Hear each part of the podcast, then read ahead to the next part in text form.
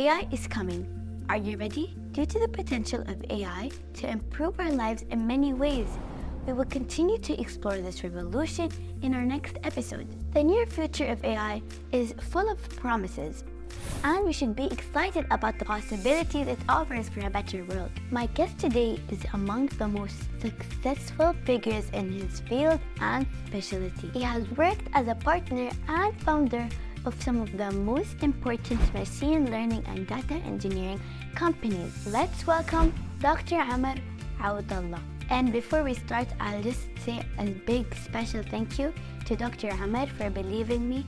And I learned so many new things from you, and I am so grateful that you believed me. Thank you. Let's start this episode.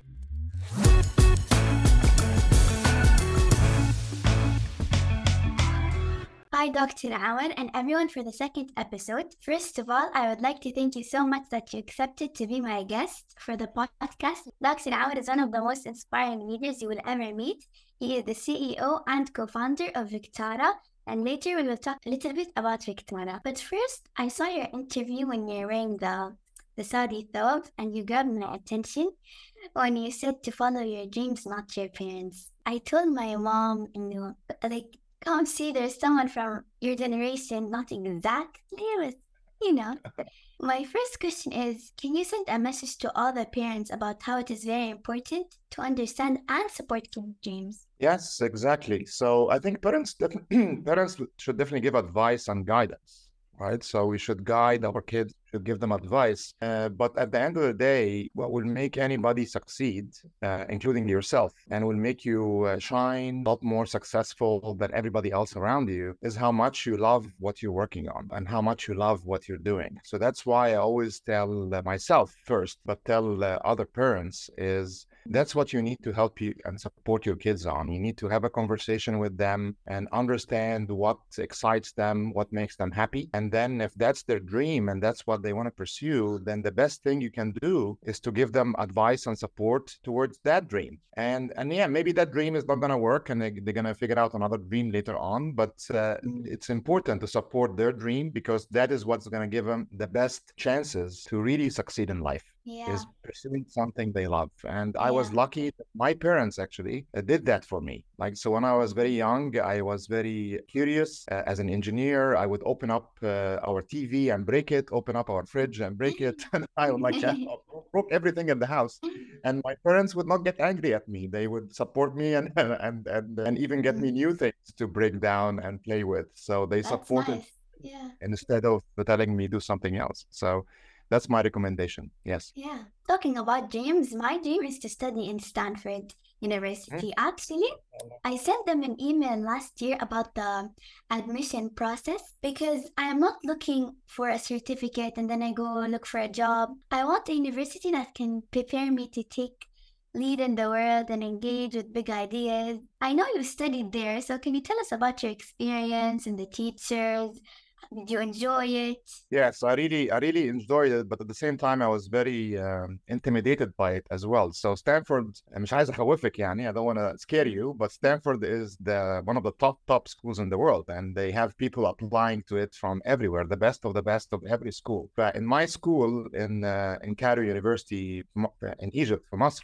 yeah, I was number one. Like I was always number one. Nobody would come close to me in terms of how smart I am and how good I can do in the mm-hmm. tests and exams. But then when I went to Stanford, I became like number one thousand or something. Like there was like many, many other people way, way, way smarter than me. But that's a good thing because that makes you now uh, feel, oh wow, there is room for me to improve a lot more. I thought I was great. I'm not great actually. There's lots of people.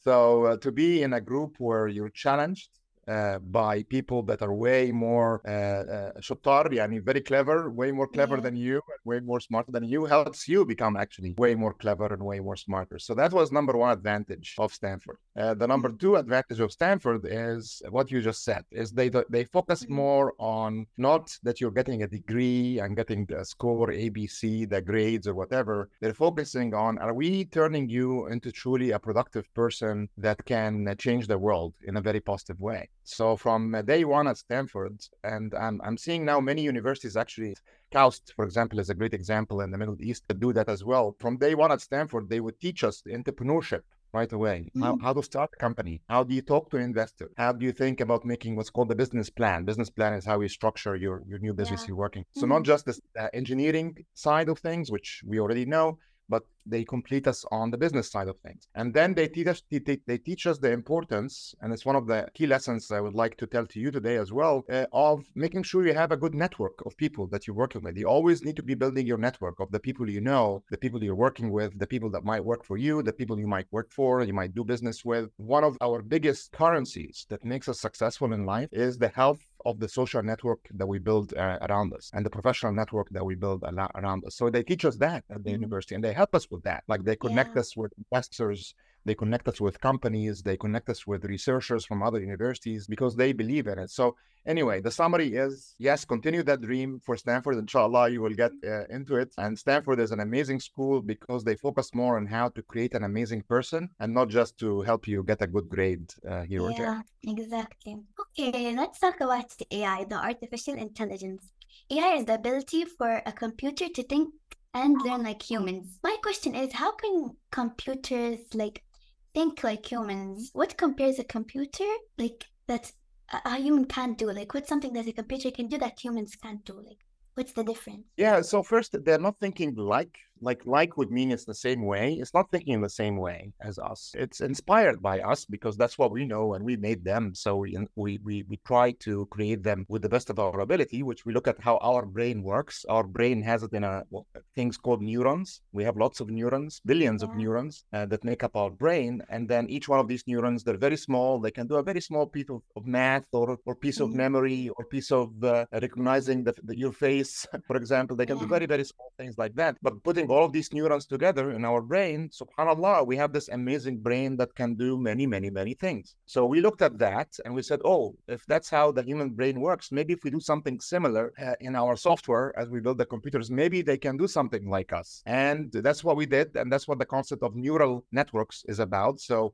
it's a mathematical representation uh, that tries to mimic or simulate how our brain works. And then we feed it lots and lots of data, which is, for example, all the books, the chemistry books, the physics books, Yeah. the, the biology books, the history books, the religion books. Uh, we feed it lots of images, we feed it lots of Mm. movies and, and pictures. And then we tell it, uh, learn what you can learn from all of this, from us. Like, here's all of the things we came up with, learn from us. And uh, that technique uh, was a technique that we had a long time ago. It came up in the 1970s. So that's a very old technique, like from 50 years ago. But 50 Oh. years ago, we did not have enough data. We did not have enough data uh, in computers. Like we had data on, on paper Yeah, with our yeah.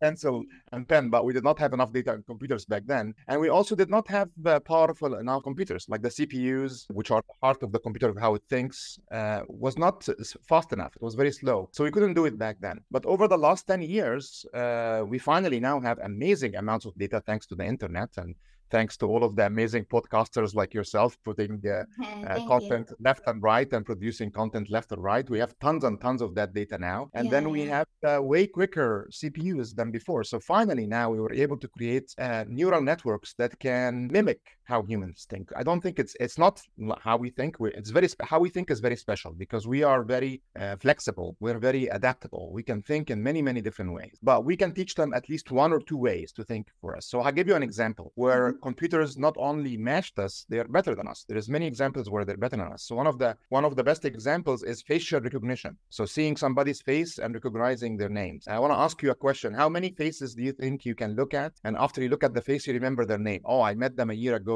Their name is Amr. Their name is Mhm. Ahmed. How many faces do you think you're able to to remember? 50.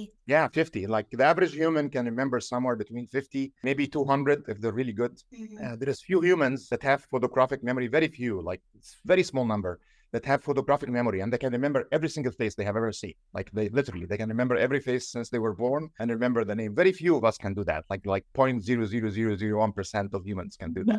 Uh, now, when we train computers on this task of facial recognition, here is a face, uh, here is the name of the face, here is a face, here is the name of the face. And we did that with many, many faces. And it was able to do that like us and way better than us, right? So now it can do that. I don't know if you use Google Photos or use the iPhone. It can recognize the faces and tell you this is the name of that person. And not only recognize the face and the name, it can recognize the face and the name at different ages when they were a baby, when they were a teenager, when they were an Oh. adult right? So it remembers your your your name and associated with the face regardless of your age, which is very hard for us to do. The other thing as well is we're biased in how we do our facial recognition. For example, if you see another Saudi person, very quickly you can tell, oh, that face is different from Saudi person number two, which has a different face. But if you see two Chinese people, you might say, oh, that's the same Chinese person. No, it's not. But you, yeah. your neural network, as you were growing up and seeing the people around you, you were not trained on that type of face. So that's why it's very hard for you to tell that person one and person two, even though a Chinese person, if they were to look at these two faces, they would tell you right away, these are very different people.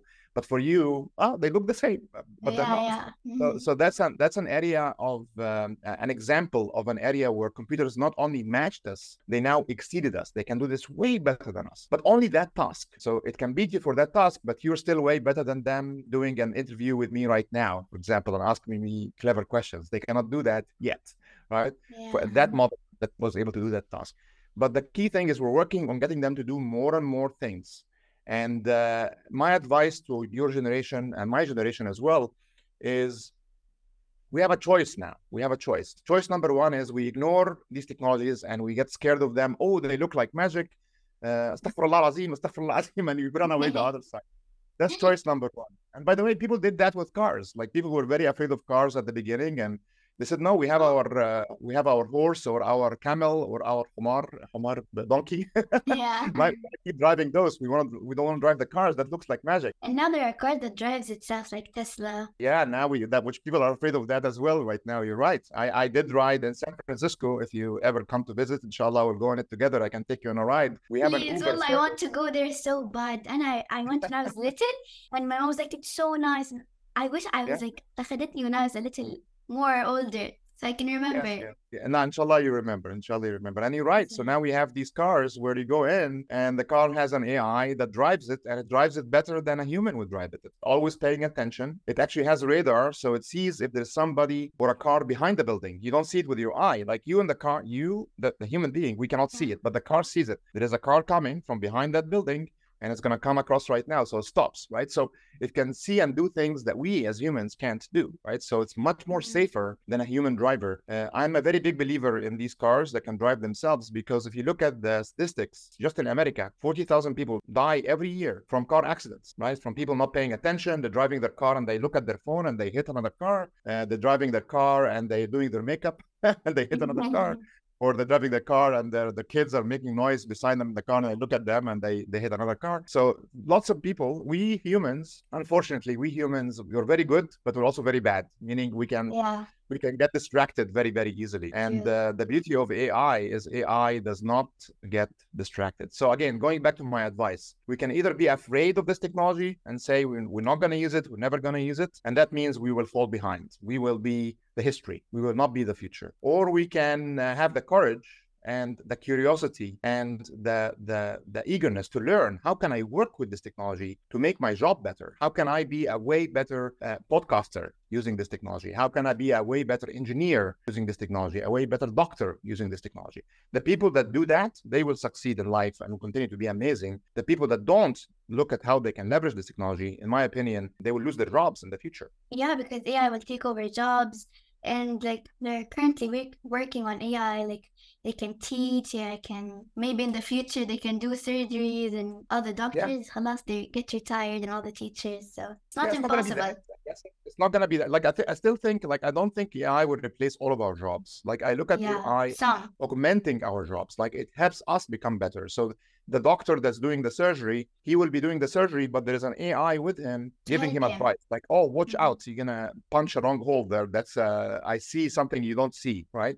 Uh, or again, it could be you doing a podcast, and while you're doing the podcast with me and hearing my conversation, the AI would show you on a side screen. This is a very good question to ask Amr right now, asking this question right now, right? Mm-hmm. So it will help you come up with better questions and smarter questions instead of your mom doing it for you in the side sometimes.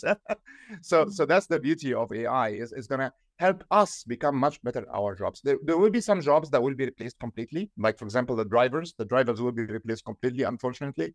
If you are a driver, I recommend you start looking for a new job. But um, for most of the other jobs, it's not going to be about replacing us. It's about augmenting us so that we can do a much better job. Yeah. AI is making a difference whether we agree or not. It is everywhere around us and it affects our daily lives if we use it little or a lot. There's a fear of loss of control, of privacy, of losing creativity and the way of thinking. Like most people I know are so scared of AI. I don't know why, but why do parents worry about technology? Will AI really take over?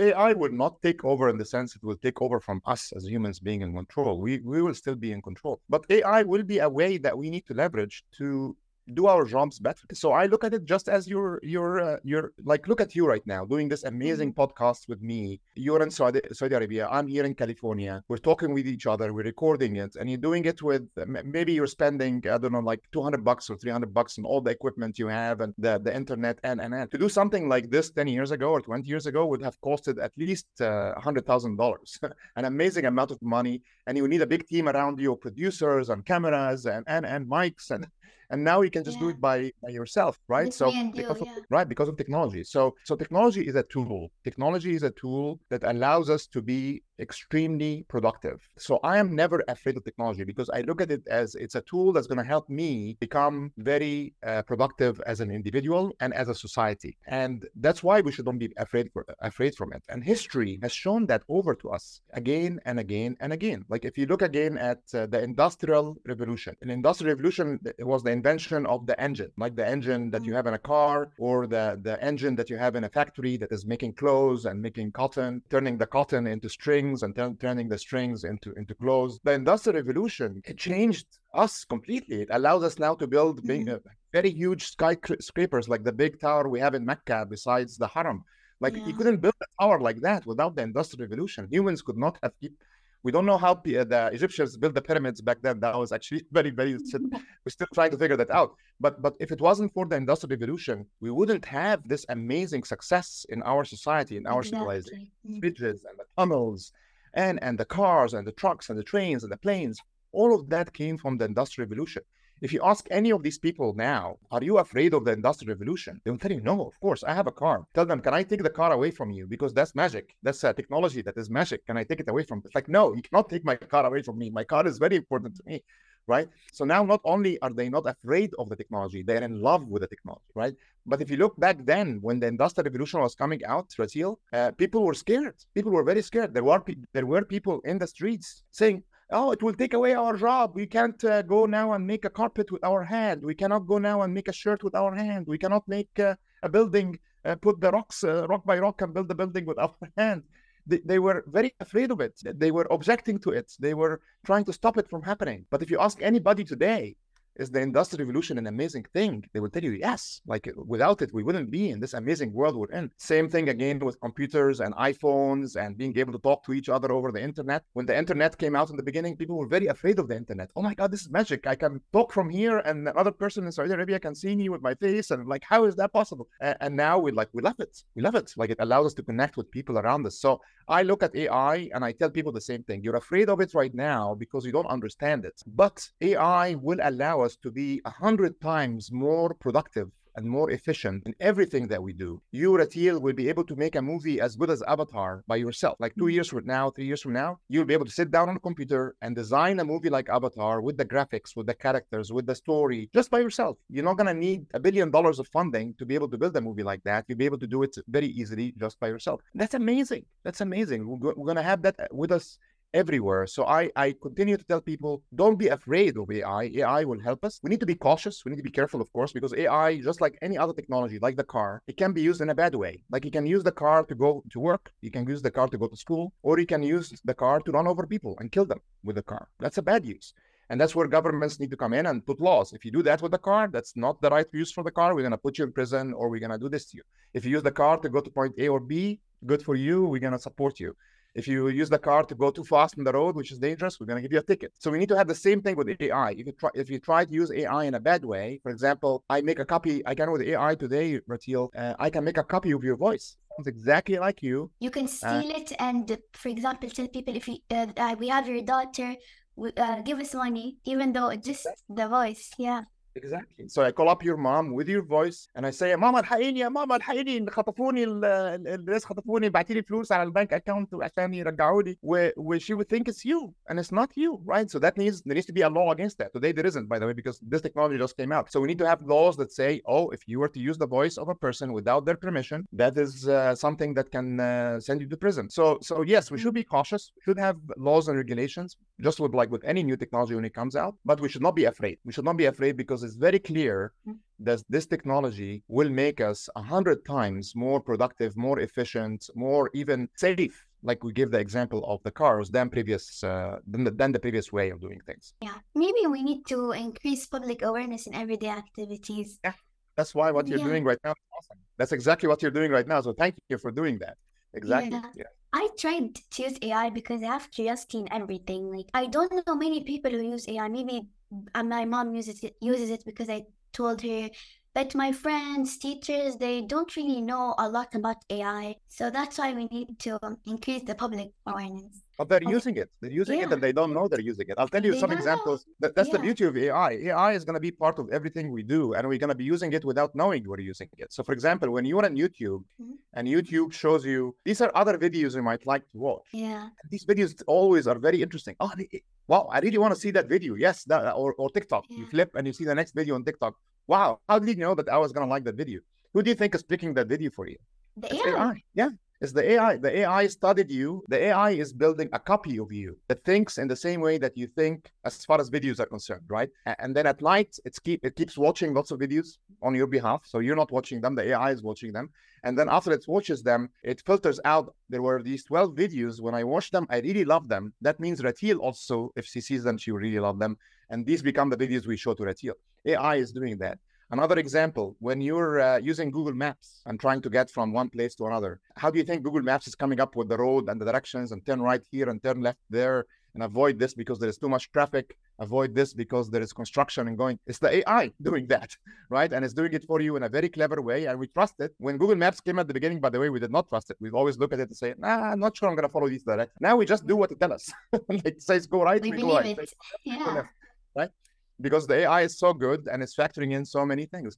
Uh, email, when, when you get email, a lot of the email you get can be spam. Spam is really like these advertising emails that have Yeah, that people yeah, send annoying, extremely annoying. The AI is filtering all of that spam and putting it in a spam folder for you, and that we never look at, right? And if you looked at them, you would see lots of crap and lots of really uh, annoying messages in there. Is the AI doing that for you? So all of your friends, they, and all of your teachers and all of your your grandparents, they're using AI today. They just don't know they're using it, and they say we're afraid of it, and they don't know that they are actually using it, and it's part of their daily lives already. That's that's what I like to tell them is Yeah. you are already using the AI, and that's the beauty of AI is it's going to be part of what we do already. Like it's not going to be oh I have to go. Yeah, you have things like ChatGPT now where you have to go to ChatGPT, but ChatGPT, like the ability of ChatGPT to create a poem, create questions for you to ask me during a podcast, that now is being uh, embedded directly into the Microsoft Office. If you use Microsoft Word or Microsoft PowerPoint, it can create a slide for you automatically now. It's called Copilot. They launched that new feature.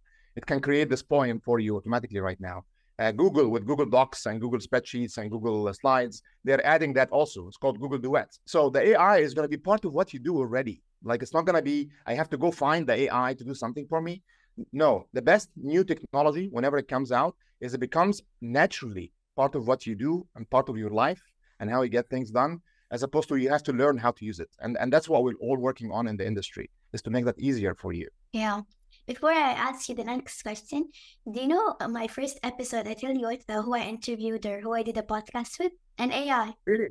I interviewed an AI. It's like a person, like built like it's a person, like it's an AI built like a person, and Yeah, yeah. it can speak. And I asked question and they answered. Yeah, Nice. I I have to go watch that. I'll go watch that uh, episode. yeah. Yes. After like a couple of weeks, I think it will come because filming this, the video will already be up, but now it's not up. Yeah. Yes. Yes. Yeah.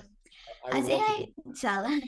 As AI becomes more advanced in the near future, we will find ourselves interacting with robots just as with humans. Is. AI considered a robot? Ah, that's a very good question. So yes and no. The robot is, is the body, right? So the robot is like our body, right? So we have our body and then we have our brain, right? Uh, so you can have a robot that doesn't have a brain. You can have a robot that, for example, is uh, in a restaurant and all they do is just take a tray of food from the kitchen and move that tray of food from the kitchen and put it on the table. Is that AI? No, it's a very simple task. It's just moving from one location to another, moving food around. So it has a very small brain that just knows how to move food from point A to point B. The, so the robot is the body, right? It's the mechanics, it's the mechanical mm-hmm. structure that can pick up stuff, put down things, and move things. Uh, the AI itself uh, does not have to be in a body like that. The AI itself, again, like ChatGPT, is a very strong uh, AI where you can go to ChatGPT and ask it a medical question. Uh, I have this problem.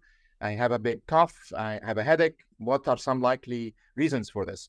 Or you can tell it, uh, ChatGPT, please explain to me quantum mechanics and explain to me quantum mechanics uh, in the level that somebody who is 12 years old will understand. And it would do that, right? Mm-hmm. But it doesn't have a body. ChatGPT does not have a body. So the AI and the robots are the brain and the body. And sometimes it's useful to put the brain with the body, but sometimes it's uh, it's better to keep the brain separate from the body or keep the body separate from the brain. Like so, we will see examples of that. And the body does not have to be a human body. Like it doesn't have to be arms and legs like we expect the body to look like. Like um, for example, a self-driving car is a robot, right? So a self-driving car that knows how to move itself from A from point A to point B is a robot, but it's in the robot in the form of a car.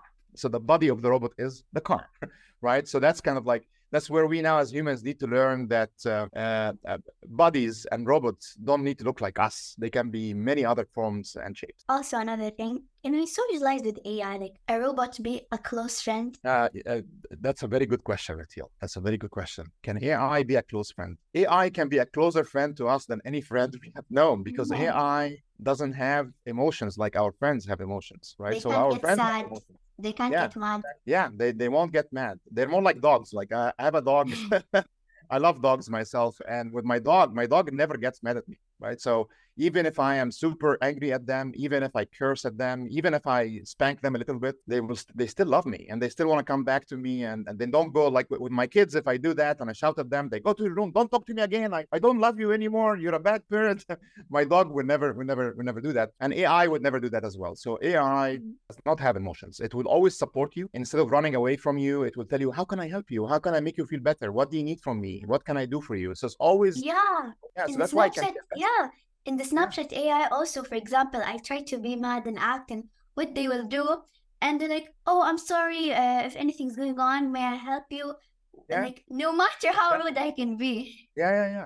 Exactly. And I don't know if we, um, but, but that said, we have to be cautious as well because AI will do what we consider it to do. AI can go in the wrong way. So I don't know if you saw the movie Megan. Oh, yeah, I know it. The robot. Yeah. That's, so, yeah. and that robot girl was the best friend. It was the best friend for the other girl, she and the, the other girl loved it. Mm-hmm. Yeah, but the, but because the, the the people that made that robot, of course, it's a sci-fi movie, but still, like the, the the lessons and the rules are very similar. The people that made that robot were not very careful in how they were designing the robot, which is Megan. So that's why she acted this is crazy. Keep it aligned. Aligned. Aligned is the concept of the robot needs to have the ethical and have the the rules that humans care about part of its programming, right? So, so Megan was given the task, hey Megan, your job is to be the best friend to this girl, and your job is to always protect this girl, right? And these were the only rules that were given to it. So as soon as the it's the robot saw oh, there's a dog now barking at that girl all the time, the robot thought, oh, I have to protect the girl, and it went and it killed the dog, right? And in its mind, it's thinking, I'm killing the dog because I'm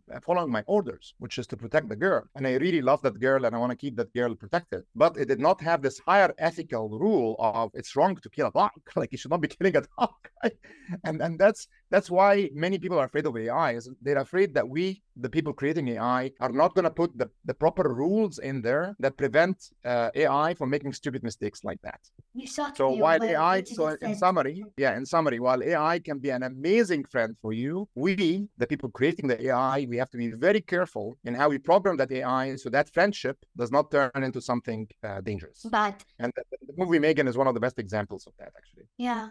Which AI tool do you recommend for my generation to use, especially in studying? There is no there is no single tool. There is lots of amazing tools out there. Uh, my higher level recommendation is you need to be comfortable using AI. You need to learn how to use mm-hmm. AI for the task you're trying to achieve. So, for example, if you're studying and you need to create a very nice picture and a very nice diagram and or a very nice visual visual element for one of your homeworks, then uh, uh, there is an amazing AI called Mid Journey, Mid Journey, M-I-D Journey, that creates some of the best pictures I have ever seen. Like, better than DALL-E. DALL-E is the AI that uh, the company behind ChatGPT has. The company is called OpenAI. So Midjourney, if you want to create good art, Midjourney. If you want to create a good uh, presentation, there's an AI called T-O-M. I write it right now. Yeah, yeah, please, please and I can send you links to these uh, later on. Yes, please. If you're if you're trying to solve a math problem, then yes, uh, Chat excuse me, ChatGPT is definitely one of the best uh, AIs to be using for that, for solving a math problem or solving a puzzle. Uh, ChatGPT is very very good at that. But Bard, Bard is an AI from Google. Uh, Bard, uh, B-A-R-D, is also very good at doing that. Uh, Claude, Claude is an AI from a company called Anthropic. it's very good at doing that as well. And Pi, there's an AI called Pi, P P P I. it's from a company called Inflection AI it's also very, very good at doing this mathematical thinking and help you solve uh, problems. So the key point,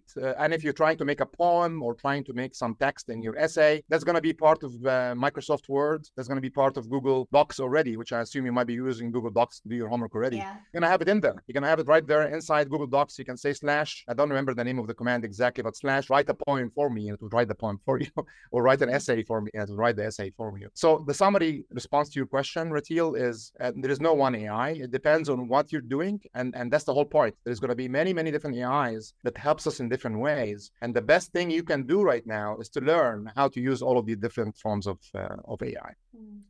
Before I forget, one, one very nice AI also to look at is for making movies and making short videos.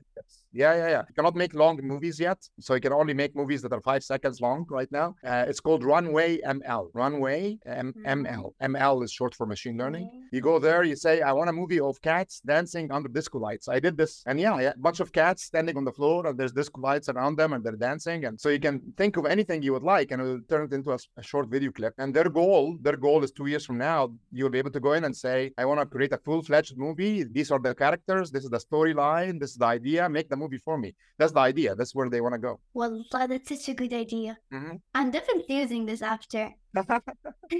Speaking about schools and AIs, and all students have different learning styles. How can how do you think like how can AI help educators to include everyone to the learning pro- process?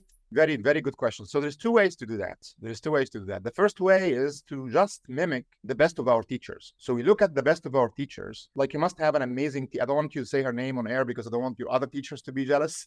But you must have an amazing teacher. That's it's just she's your most favorite teacher. And that most favorite teacher, the reason why she's the most favorite teacher is she knows how to teach you. She knows how to speak I to you. I understand and, easily. Exactly. She knows how to explain the concepts to you in a way that resonate with you. And that's what makes her the best teacher is she knows how to change her style and adapt her style to the person that she um, she's working with. So the first way to build AI systems that are clever at doing this kind of thing, and that's happening right now, by the way, is to take these best teachers and with their permission, of course, we have to get their permission, tell them we now want to build an AI that mimics you, that that learns that skill from you of how to customize the delivery when student number one is thinking in this way, student number one might be very analytical, might be very mathematical. Student number two might be very social. Student number three might be very visual, like, uh, and student number four might be very musical. So how to change your style to adapt to them so that they get what you're explaining way quicker. Method number one is to teach the AI how to do it because of how we do it, how the best of us uh, do it. Method number two is to let the AI figure that out. Like the AI would measure which students are learning from me as I'm explaining, and then it will figure out this student is learning very quickly, then that style worked for them. This student is not, let me try a different style. Let me try a different style. Let me try a different until I find the right one. And AI can do that very, very quickly. So the way that, but we can't because we are students, we are slow.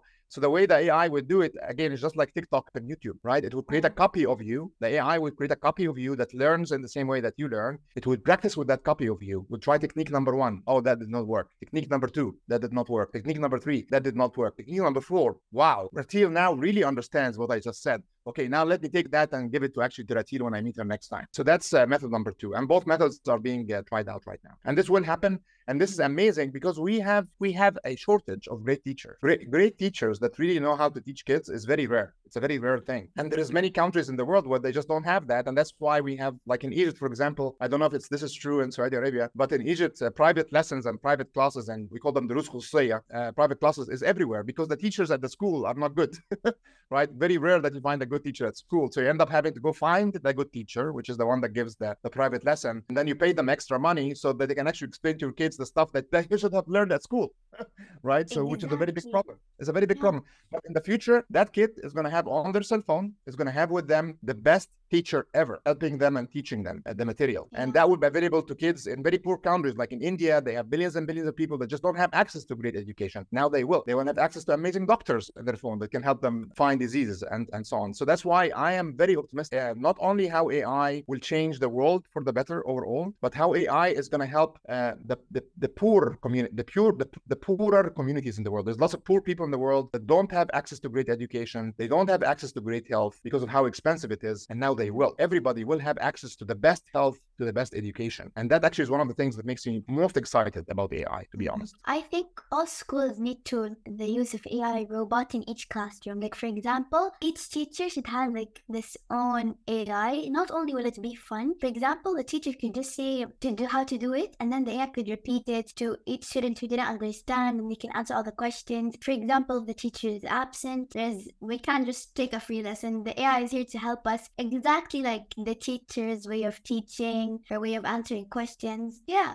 maybe if yeah. no one's gonna do it, why don't we do a business? Me and do it. It'll be a very exactly. good idea. You're absolutely right. You're absolutely right. And, and that's a very important point you're making here, which is the teacher should not be afraid of the UI. The teacher should use the AI to become a hundred times more effective and become a hundred times more productive by now being able to customize their style for every single person in a better way, like uh, as you just explained, or by doing their work for them when they are sick at home because they couldn't go to class on that day. Like so the teachers should not be afraid of the AI. The teachers should embrace the AI to make themselves a lot better. I agree with you. That's a very good point to make, Rateel. Yeah. Okay, and let's talk about Vectara. I opened the website and I loved your vision that it helps the world to find meaning through research. And yeah, like, what does this mean? How does Vectara work? Like, what did you first think when you wanted to make Vectara? Yeah, so at a very high level, the, the job, the goal of Vectara is to help schools, to help universities, to help uh, businesses, and to help governments use this AI technology. How are we going to use this AI technology in our company, in our school, in our uh, business to uh, make things better? And to make us more productive and, make us more efficient. That's really the goal of Vectara. And specifically when it comes to AI that has to do with language and text, like Arabi, Ingilizi, Fransawi, Yabani, uh, Sini, etc., etc. Like how not images and not videos. Like not that's not our specialty. Our specialty is in language and, and text. So how to use that as part of the school, for example, and how to use it in a way that um, solves some of the problems that AI can have. And this might be too much detail for this uh, discussion here, but at a very high level, AI can sometimes be biased, meaning it gives you only one point of view, right? It only, for mm-hmm. example, it only gives you the point of view of uh, USA is the best country in the world. And it's like, yeah, I mean, USA has some good things, but they also have some bad things. For example, we have guns everywhere that people use to kill people and, and kill students at school. Like that's really bad, actually. Yeah. right? So, so the AI would be more balanced. Like how to make yeah. the AI more balanced so it doesn't be biased. It doesn't have only one point of view. It gives you all points of view, right? So that's one problem that we solve. Another problem that we solve is sometimes the AI might produce as part of the response copyrighted information. It might give you an answer that is from a book that somebody else owns. And you're not supposed to do that because that's the copyright of that other author. Or if you do it, then you need to acknowledge their, their copyrights and you need to give them a chance to monetize that and make money from that. So that's another problem that we solve is how to minimize uh, copyright, or we call it the more technical term is called intellectual property infringement. Uh, that's the more uh, technical term. Uh, another problem is AI can sometimes hallucinate. Are you familiar with that term, hallucinate? Yes.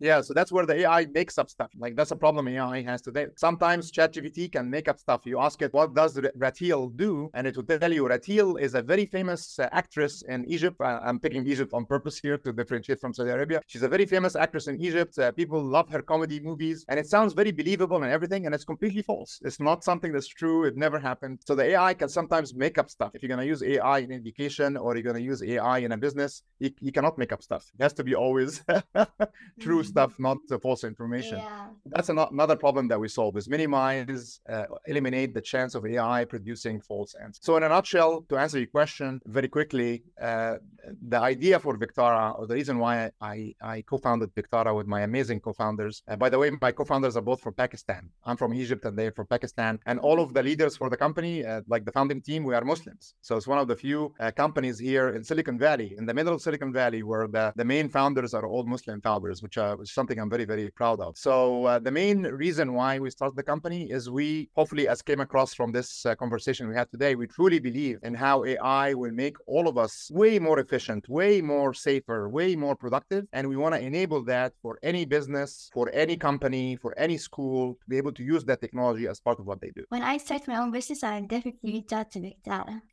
Inshallah. Yeah, we would love to have you come work for us one day. Yeah.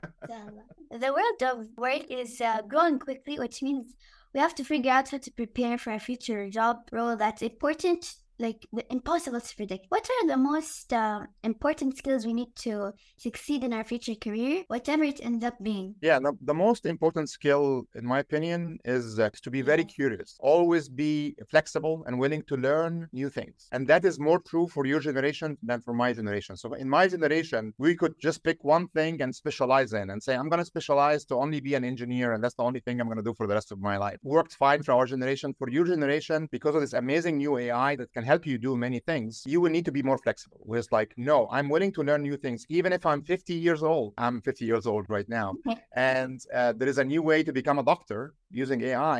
I should not be shy to go and learn how to be a doctor using AI, right? Or become a lawyer using AI. Uh, assuming I love that job, right? So so having that curiosity to go and do new things, or for example, I'm looking forward. I, I would love to make movies. Like actually, I would enjoy making movies. I think I can make amazing movies. So this technology coming two three years from now that would allow any of us to make a movie. I, am looking forward to learning more about that and how to be, become a good movie director, leveraging that technology at, at, my age. And and that's my advice to you: is starting from where you are right now. Always have this mentality uh, and this way of thinking. Is I am not gonna be just good at one thing. I'm gonna be good at many things that the world makes available to me. I am going to be uh, open minded to learn new things and explore new things and not, and not just wait for them to come to me. I'm going to pursue them. I'm going to be curious about them. I'm going to go read more about them, learn more about them. Again, and you're going to have amazing technologies, again, like ChatGPT, that allows you to learn about any new thing. Again, you can go to ChatGPT and ask questions about law, ask questions about quantum physics, about medicine, about engineering, about programming, and it will explain it to you and say, explain to me like I'm five years old. Explain to me like I'm eight years old. Explain to me like I'm 12 years old. It will meet you at your right level. Explain to me like I'm 50 years old. It will meet you where you are and help you learn these new things. So that's my number one advice by far is be curious, always be open to learning and doing something new. As I said at the beginning, the first question you asked me in the in the show, love what you do. Like try to find the things you love and pursue them with your full force, with your full passion, with your full energy, because that's how you're to stand out uh, across everybody around you. We said live today that we want to be remembered tomorrow. So what do you want to be remembered for? Uh, what do I want to be remembered for? that's an excellent question. What what do we all want to be remembered for? Like, let me ask you that question, Yani. One day I will die. I will die one day, and and and you you too as well. I'm sorry, this sounds very negative now, but it's truth. It's the truth of life. We're gonna live. Yeah. Maybe I'm gonna live 100 years. Maybe you're gonna live 150 years because you have better medicine uh, as you grow up. But one day you're gonna die. You're gonna be gone from this planet. You're not gonna be here anymore. What do you want to be remembered for, Atil? I want to be remembered after for, you're gone. I want to be remembered on this person helped the community. Uh, they left joy for us. They gave us more knowledge. They helped us in so many ways. And I just don't want to just have a job, uh, get married, have kids.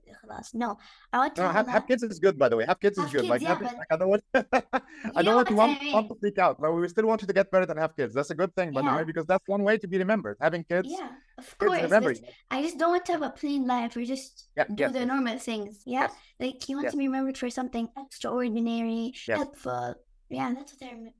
Absolutely. Yes, but I want to stress having kids and growing great kids it's, it's is good. something that's extraordinary. Like I can tell you, your mom is spending a lot of time with you, teaching you and growing you to be this amazing podcaster. I'm assuming, I'm assuming, maybe I'm wrong, but I'm assuming she is. And that's an amazing effort that she's making. And so she is making her legacy of what she wants to leave on this planet is you and how amazing you will become, right? And that's an amazing thing. Like uh, that, that's something you should also look forward to doing with your own kids as well. Growing amazing kids is one of the best things we can can do before we die, right? Because these kids will be the kids that will be the next uh, generation. Exactly, and then they're gonna have their own kids and their own kids, and that's how we we we create an amazing country and how we can create an amazing Muslim community and an end. So I think that's a very, very noble goal. But I also agree with the other part of your answer is, and the short version of it is the word legacy. You want to leave a legacy. Is whenever you leave this planet, you're going to be gone. What is your legacy? Meaning, what will people remember you for, right? Yeah. You're gone already. You're dead. What will they remember you for? People are not going to remember that you are rich. People are not going to remember that you have great cars. People are not going to remember that you had a great job. People are going to remember what's your impact. What's your what did you leave in the world behind you that yeah. helped everybody around you, that changed the world in a significant way. Uh, and and that can be done in many different ways, right? So so one way to achieve that is again is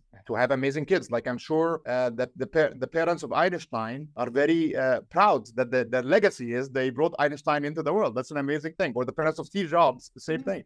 I so that's one way is to, to have amazing kids is one way to leave a legacy. Another way to leave a legacy is to create a great movie. Like if you create a great movie that inspires many, many people. Actually, let me ask you this question. What's your most favorite movie of all time? The, the movie you just loved the most? Oh, this is a hard one. I love so many movies. But the movie you would watch over and over again. Like you really would don't mind watching hundred times. You would keep watching it. You just love it. Take your time. Take your time. Uh, uh it's probably uh what's the movie called? It's the the Mario game. Uh the Mario the, movie. The new Mario movie came out? Yeah, I tell you because yeah. why? Because it shows you know how two people started out not the best and how they ended up leaving a legacy. Yeah, yeah, yeah. Exactly, exactly. So that, that, hits on the same point of the question we're trying to answer right now. So now you're gonna remember that movie. Like that movie is gonna stay with you. So the producers of that movie, even though you don't remember their name, they they made that impact on you, and and they the legacy. That's what they left is is, is that uh, somebody creates a, a, great book that many many people read, like the Harry Potter books. Uh, I can't remember the name of the author of the Harry Potter books, but she's amazing that she was able to create these books that inspired many many many kids over over the world. Somebody that creates an amazing new piece of AI technology. Somebody that creates the iPhone, like Steve Jobs and Apple. All of these things are things that we leave behind us that change the world in a very significant way, that uh, leave our mark on the world and our legacy on the world after we are gone. So I always advise all of us is always be thinking of that. Don't don't just let it happen. Like some of us go in life, it's gonna happen. As we're going through life, it will happen. I'm not gonna think about it. I will let it happen. Like you were saying, and that's the right way to describe what you were saying. I don't want to just be like somebody who gets married, have kids, and just go through life and dies. Like I agree with you. That's we don't want to be that. What's the difference between you, uh, any other animal that meets another animal and has kids with them, and uh, like right? There's no difference. What, what makes us different is we aspire to do more. We can think to do more. We can create to do more. So my advice to all of us: always be purposeful. Have a goal that you want to achieve. I have this goal in front of me that I want to achieve. Is that I want to impact the world in this way, and I will work all of my life to impact the world in this way. And not only that, not only do I have that goal, a big lesson for success for all of us, and something I believe in is you want to visualize, you want to imagine how that's going to be. You want to imagine, Rateel, when you are uh, 40 years old, how successful you are in achieving that goal and how people now are looking at you. It's like, wow, Rateel, you're amazing that you were able to do this and do that. By just thinking about it and visualizing it in your head and, and dreaming about it, that, believe it or not, will attract success, will help the universe. Taban, you have to pray to Allah as well. Like that's part of the dreaming is praying to Allah to make this happen. That will make it, uh, with the blessing of Allah, will, will make it attract towards you the things that will help you achieve that goal. So not only is it important that you have a goal and know what the goal is, it's very important that you inside you believe you will make that goal happen. That that belief and the dream that I will make that goal happen and and the continuous prayer and especially ask your mom to pray for you because uh, prayers from moms are always uh, fulfilled by God inshallah will make it happen for you inshallah. I think that no one is born by accident. We all need to learn how to leave a positive change in the world. So in order to be a part of the group, we need to be a part of this transformation. Exactly. Yes. Yeah. And also, one more thing I want to ask: Did you see the last uh, interview for Prince Mohammed bin Salman?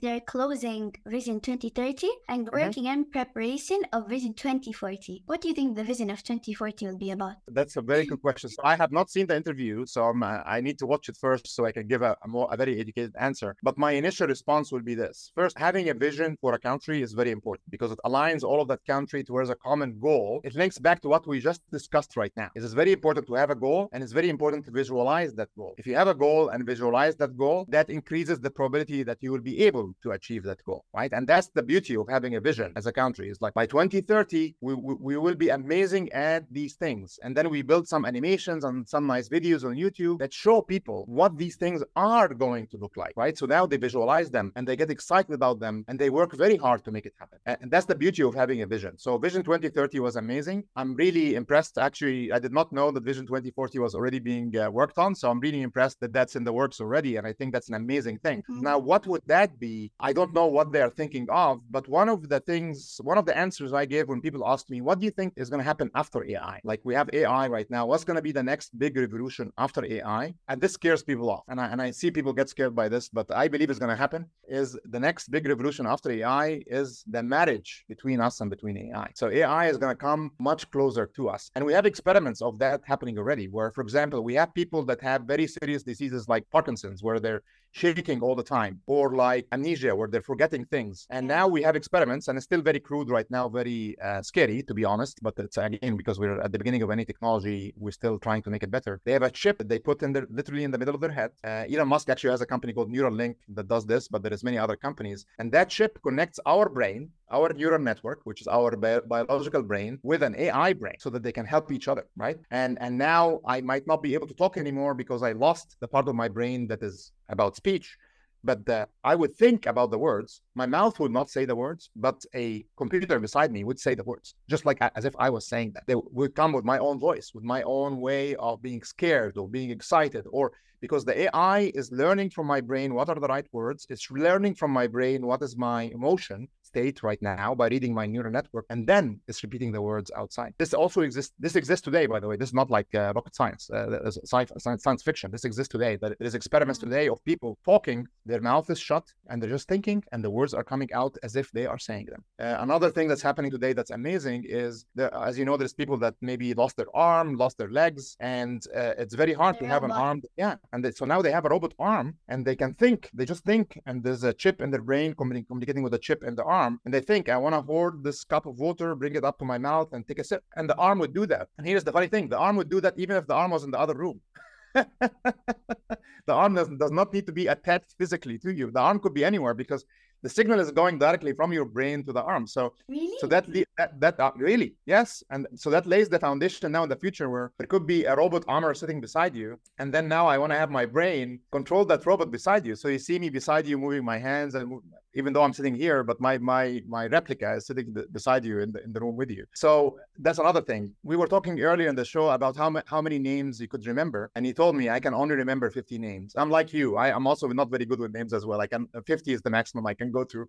And I'm jealous of my friends who can go to 300 or 1,000. But in the future, we're going to have an AI chip in our brain. And as soon as you look at somebody in your eyes, you're going to see their name pop up in your eyes. You're going to see it in front of you coming up. And not only that, not only going to see your name, you're going to see their name. You're going to see how many kids they have. Uh, that's more important for me. You don't have many friends with kids yet. uh, you're going to see the names of their kids. You're gonna see last time when you met them, you talked about uh, the, the the Mario movie. So to remind me of last time when I talked to them, what did we talk about? So the, so the full context, the full memory of our previous conversation will be in front of me. So it's like you now have a photographic memory. I'm always jealous of people that have photographic memory that can remember everything they have seen or everything they have read. We're gonna have that. We're gonna have chips in our brain that do that for us and help us do that. Help um, make all of us become superhumans. In, in many ways, the phone today, the iPhone that we have in our hand, is helping us do that, right? We can, but but but it's a bit cumbersome. Like you can in the middle of a meeting, uh, you look at me, you don't remember my name, and say, uh, "Can you wait a second? And you take my picture, and then you look, oh, his name is Amr. Hi, Amr, I missed you so much. It was great to see you again. But imagine now, no, like as soon as you see me right there in front of you in your eye, you're gonna see my name pop up, right? Uh, Amr and, and you remember right away, right? So that's what I think the next 10 years are going to be about. Starting 2030 and after, we're going to be wor- working very hard on how can we bring these amazing AI capabilities to be part of us so that we become a lot more productive directly by having the AI working with us. And I know that scares people off. I know it scares them off. But just like the previous examples I gave, like people were really scared of the iPhone. People were really scared. Oh my God, Like I can hold this thing. It can take pictures. It can listen to me anytime. It can do this. It can do that. And like, no, no, I'm not going to use the iPhone. And then everybody's using iPhone, even after they were scared of it. So I, I think the same thing will happen with that. So that's sorry for the very long answer, Rateel, but that's that's what I think the next uh, 10 years will be about. And, and I hope will be part of the 2040 vision of how will we do that for the for Saudi Arabia? How will we do it for Muslims uh, in the world at large? And how to do it in a way that is very ethical and that is very productive and very, very good for civilization. Because again, as I said earlier, technology can always be used for good and can be used for bad, right? So we mm-hmm. should always be working very hard on how technology can be used for good and how to come up with techniques and ways to prevent technology from being used for bad. I'm so excited for the future and so grateful for the progress that has been made in the world. Improvements yeah, you're so lucky. You're so lucky, Rateel, to be living in this uh, age, Generation, to be seeing. Yeah. Just, just look at how much happened during your lifetime. Like the iPhone came out when you were born, around the time yeah. you were born, maybe before. Yeah, yeah. Like, and, and, then AI is coming out, and this is coming out, and it's coming. But you're seeing amazing things. So, uh, like, you're we are so lucky to be living. Like, just imagine Rateel from two thousand years ago. I can't uh, imagine myself two thousand years ago. Yeah, yeah. and I'm like very different. Yeah. Yeah, I'm so excited to see what's in the future. Like already now, great things happening. In the future, what's gonna happen? Yeah, exactly. Yeah. So embrace that excitement, embrace that curiosity, and be part of it. Don't be afraid of it. Be part of it. Make it happen. Yeah. Okay. Finally, it is important to remember, like AI is a strong tool to human intelligence, not to replace. Our intelligence is what make us human, and AI is extending what we can do, their abilities. Exactly. and it will replace some of our jobs, but not all of our jobs. Like it's not going to replace all of our jobs in the same way that mm-hmm. the industrial revolution again replaced building a building. Building a building now we use a big crane with the, that moves the stones up, and there was people that would do that. They lost their jobs, but they learned that new job. So while we will lose some jobs, we will learn the new jobs using technology and will become better at doing that with the technology. So so that's why I always advise don't be afraid of AI. Learn how to embrace AI to be better at what you do. Finally, thank you so much, uh, Dr. Awad, for your time. thank you. You inspired me to follow my dreams even more, and I learned so many new things. So thank you. No, thank you very much. I learned from you as well. Actually, this was a great conversation. I really enjoyed this conversation, and I'm very proud of you, and I'm very proud of the example you're setting, and I'm very proud that you're trying to educate your generation about how to um, be curious about new technology yes. as opposed to being afraid of new technology. Thank you, Rateel. Salam alaikum. Bye.